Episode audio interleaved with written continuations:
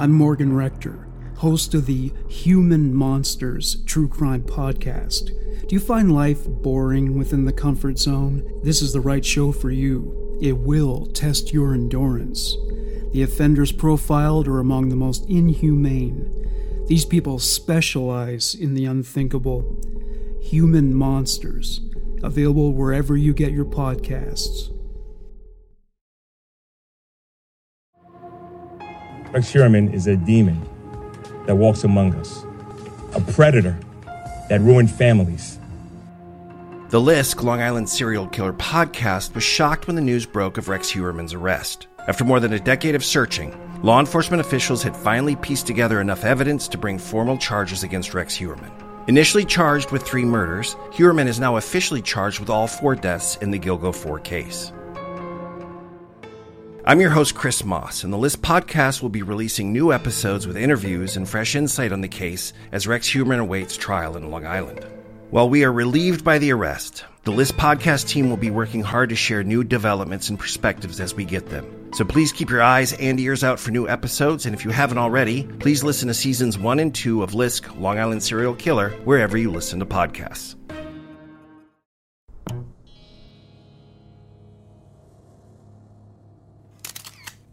Strange and Scary Mysteries of the Month, February 2019.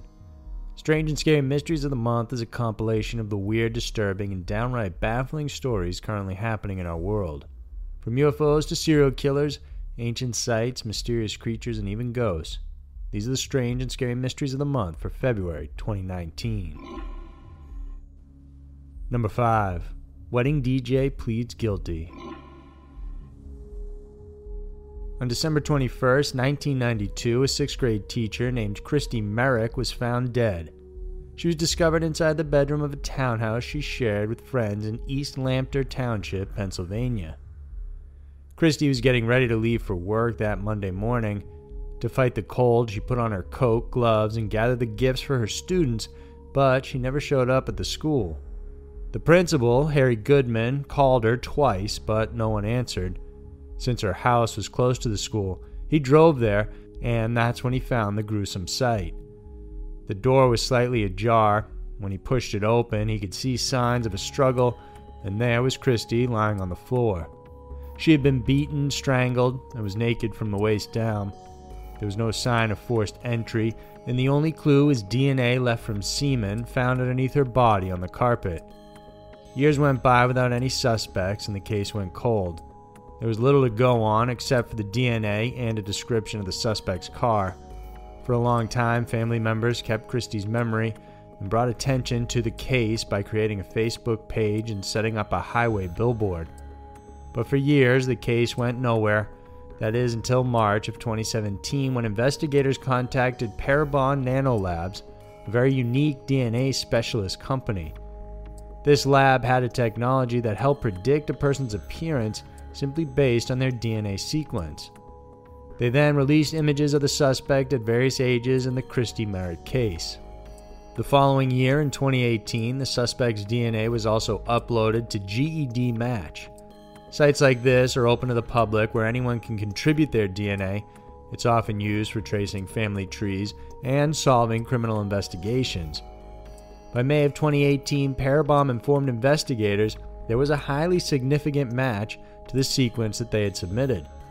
Investigators used this same sequence technique to track down the Golden State Killer, and eventually police narrowed down a suspect in Christy's murder named Raymond Rowe. Rowe was a former wedding DJ known locally as DJ Freeze.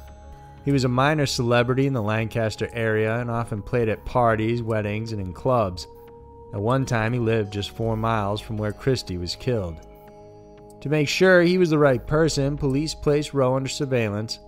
When he discarded a bottle and a piece of gum after a gig, police obtained it and compared the DNA to the one taken from the crime scene. It was a positive match. They then arrested Rowe for homicide on June 25, 2018. For Christy Mirack's family, it was bittersweet. They're glad the killer finally got caught and they can have closure, but they still don't have the answers as to why he committed the crime that day. In court, Rowe apologized to the family and pleaded guilty to the homicide. He's recently been sentenced to life in prison without the possibility of parole. Number 4. Human trafficking suspects. After an eight month investigation, Florida authorities finally had enough evidence to arrest six men and a woman who are accused of conducting a human trafficking ring in St. Petersburg, Florida. Two boys, a 16 year old originally from Marion County who was reported missing for 11 months, along with another boy from Louisiana, were found inside a filthy trailer living with the suspects. The investigation began on May 19, 2018, when Louisiana police contacted authorities in St. Petersburg with information about a 17 year old missing boy who was likely lured by suspects using a gaming app called Discord. Police believe the suspects contacted the boy and told him they could meet him close to the state lines, but they gave him instructions that he would need to get out of the car and walk over the lines, otherwise, they would get a felony charge. As for the boy from Marion County, it's believed the female suspect befriended him and lured him to the trailer. When this boy left his home, it was because he had confessed that he was gay to his mother and she didn't take it well. Shortly after, his mother found a note saying not to look for him. Two of the suspects, Mark and Andrew Dennis, a married couple, took the boy in and came up with a whole new backstory for him. At one point, Mark even claimed that he was his own son. The boys then began living together in the trailer, both Mark and Andrew, together with Michael Blasdell, Curtis Gruwell, J.R. Gother, Michael Schwartz, and Eleanor McGlamory, kept the two boys and used them as sex slaves. They lived with them in what they dubbed as their family circle. At the center of it was Mark, and he was referred to as the Grand Master, while the rest would be called the Pups. All seven suspects are currently in custody, Court documents are asking for a bond of $500,000 for each one, with an additional $100,000 for each charge brought on them. Number 3. Exiting a black hole. Black holes typically suck everything in, so NASA scientists were baffled that for once they actually found a black hole that spewed something out. Although black holes are still a complete mystery to modern science, we gain more and more information about them each year. Black holes are known for having a strong gravitational pull where not even light can escape, but scientists monitoring a black hole named MRK 355 found in the Pegasus constellation were shocked to see a light eruption at the center of the massive hole. According to researchers, they think it could be a corona, a form of high energy X ray beam that jets out once the black hole has engulfed too much energy. Although researchers aren't completely sure how these coronas are formed, they speculate there's two reasons. The first is that of a lamppost model, where they form like a light bulb sitting above and below a black hole while it circles on its axis. The second theory speculates coronas may be larger clouds that circle around the black hole. Scientists know coronas can move extremely fast. In the observed corona in the black hole MRK 355, it traveled around 20 times faster than the speed of light. Although they still don't know how the beam of energy formed, according to Dan Wilkins of St. Mary's University in Halifax, Canada, the corona gathered inward and then launched upwards like a jet. NASA scientists are continuing to monitor other possible black holes and the various phenomena surrounding them, and more research on this particular occurrence is ongoing. Number 2 comatose patient gets pregnant.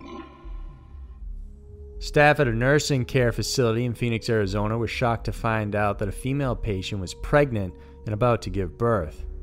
The woman, who was 29 years old, had been in the facility, Hacienda Healthcare, for more than two decades and in a non-verbal and non-mobile state for 14 years.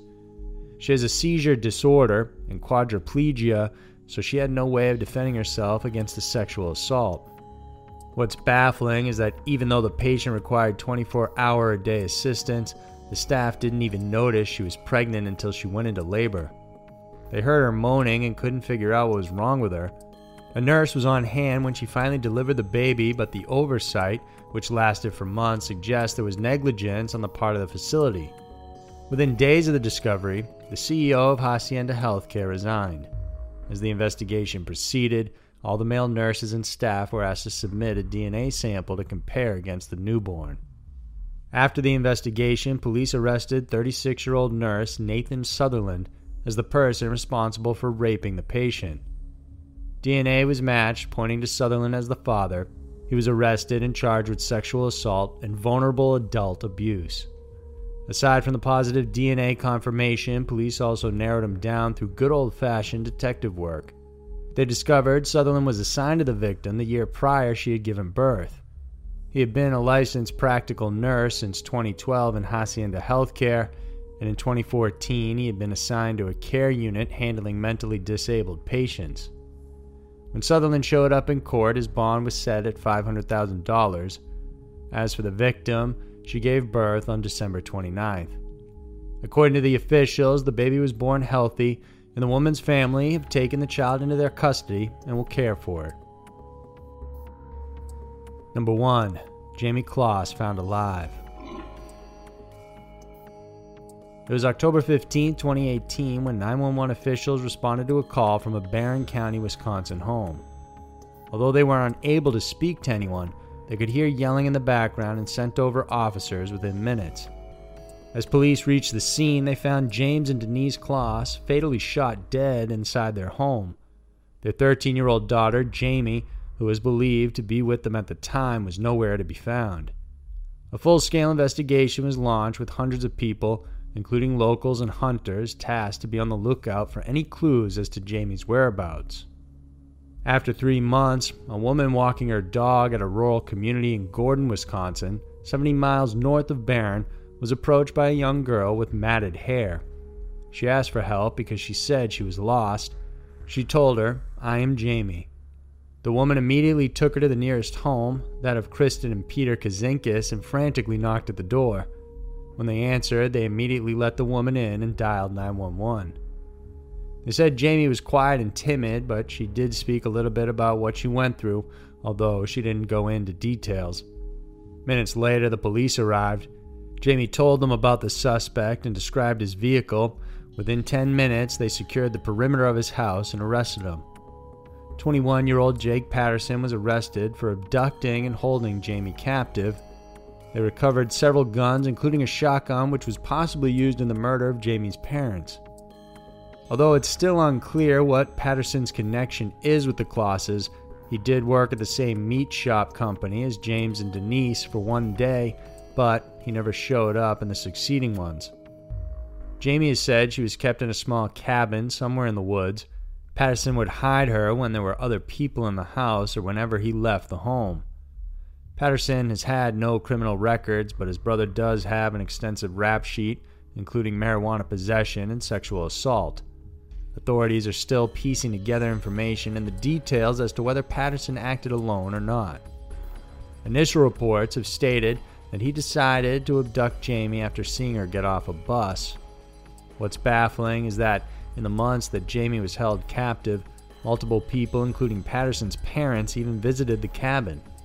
Jayme Closs is safe and back in Barron, Wisconsin. She's been reunited with her dog Molly and is currently living with her aunt, Jake Patterson is charged with kidnapping, armed burglary, and intentional homicide. His bail is set at $5 million, and his court appearance is due in February of 2019. So, there were the strange and scary mysteries of the month for February 2019. Every day we encounter strange and mysterious stories that most of us don't know what to make of. These are just a handful, but there's still so much more to uncover. If you enjoy watching this video, then please subscribe to our channel and hit the notification bell. We have new videos every Wednesday and Saturday that we know you want to check out. Thanks for watching, and we'll see you soon.